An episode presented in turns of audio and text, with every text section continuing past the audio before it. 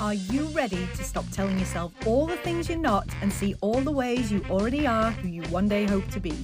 In this space, there's no more waiting for things to change. We tap into powerful decision making to create exactly what we want for ourselves in our lives at home.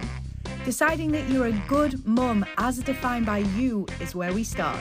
I'm Joe, and I'll be sharing how I replace being busy trying to prove all the things with getting giddy about all that's possible for me as a stay at home mum of three.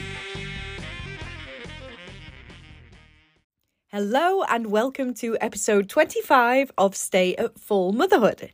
This week, I want to talk about what we're doing when we do self care, what exactly we mean by self care, and why we'd want to do it if it's not just for the sake of nice and efficiently filling our own cups so that we can turn right around and get back to serving other people. So, I read this week that Sarah Jessica Parker was asked about her self care routine by Marie Claire, and she replied, I think the concept of self care makes people feel terrible and lousy and isolated that they can't afford access or even dream of self care. Nobody wants to hear that some well to do, well paid actress is having a self care day. I find it tone deaf.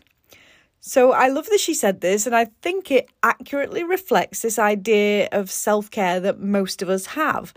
And that's that it costs money and time, and it's all about doing something outwardly to make yourself feel better on the inside like getting a manicure or your hair done or buying fancy products to put in your bath.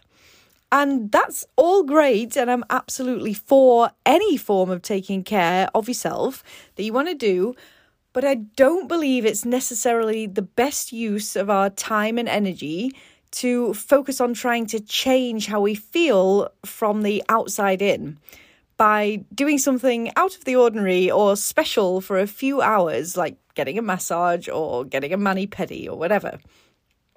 I think that to truly care for ourselves, we need to look inwards and put our trust in ourselves that we know right in this moment where we're choosing to focus intentionally on caring for ourselves, that we know exactly who we are and we can feel profoundly right in who we are without needing anything external at all. Self care is a moment where you are not making yourself wrong or resisting how you're showing up in the world, which, let's be honest, we're usually doing several times a day because we have a human brain and we've evolved to judge ourselves and to judge other people and the world around us. This is to keep ourselves safe and alive.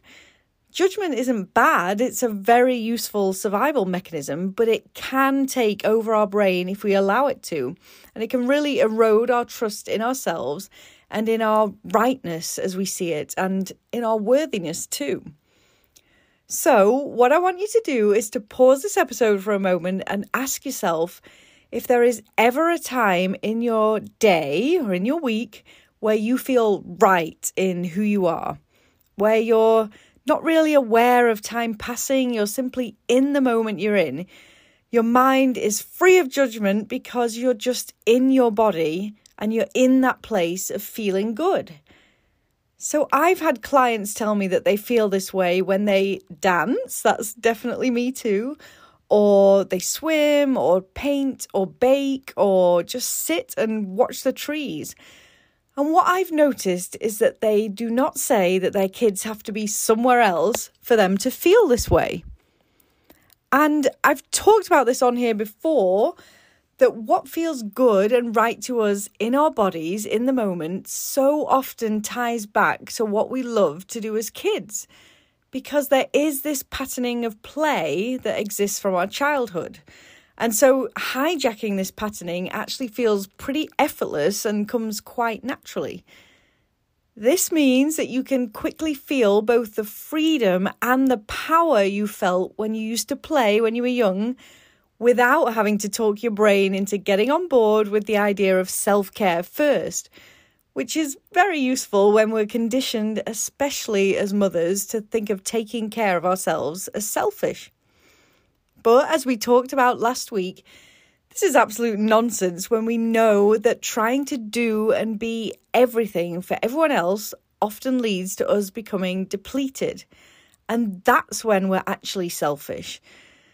Because then we risk becoming stuck in survival mode, at which point our focus is wholly on surviving the day, which actually makes it impossible to even see anyone else's needs. So then let's take a look at how simple this can really be here. Self care doesn't need to involve you arranging babysitters so you can book appointments somewhere else after checking you can afford it this month and then figuring out all the logistics for you to be able to squeeze it in and to actually get there.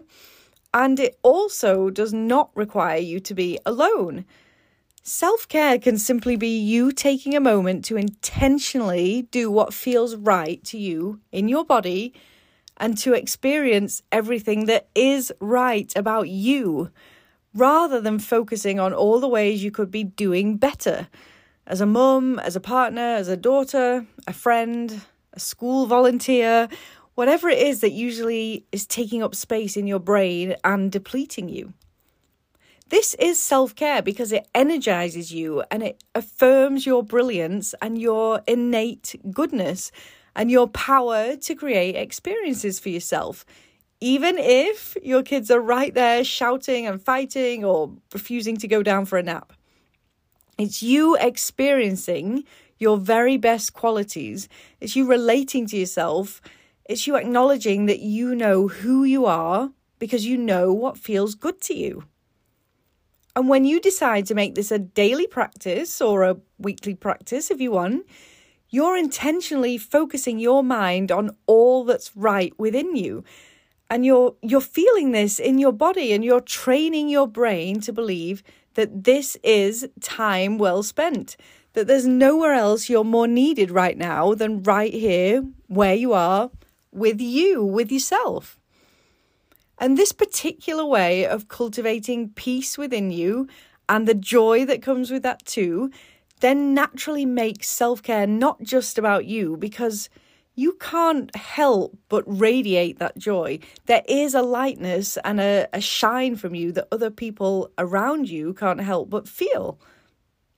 And no, this is not about filling your cup so that you can be a better version of yourself for others.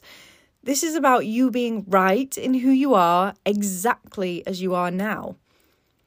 But isn't it amazing that the natural side effect of you pouring into you is that you light up and then draw in others who get to bask in that light. And that this naturally affects change in the world around you. And that you start to see your power to do this, and that this then sparks in you ideas and inspiration about what you'd love to do in the world alongside your motherhood and who you could help in the easiest, most aligned way alongside helping your kids. So let me ask you now are you willing to experiment with this? And by the way, we don't have to immediately to go, go to making this a non-negotiable daily practice.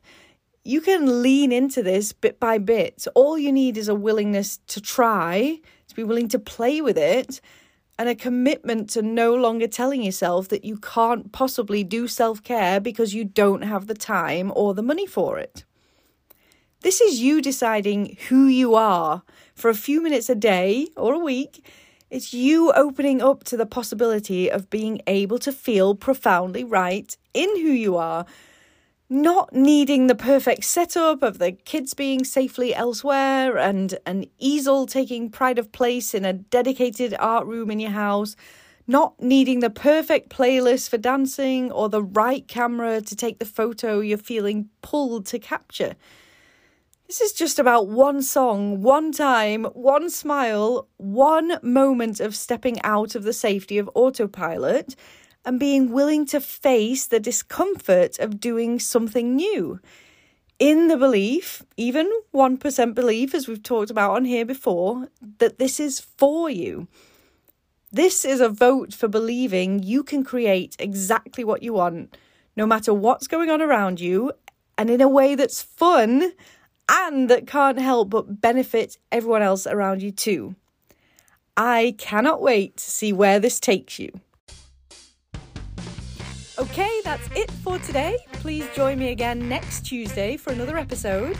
And feel free to hop on a free consult call on Zoom with me before then to find out more about coaching one on one in my 12 week coaching program, where you're going to learn to prioritize so that you have time for your passion alongside your motherhood. So, to book a call, go to my website at joyfullmamacoaching.com. That's joyful with two L's. See you then. Bye bye.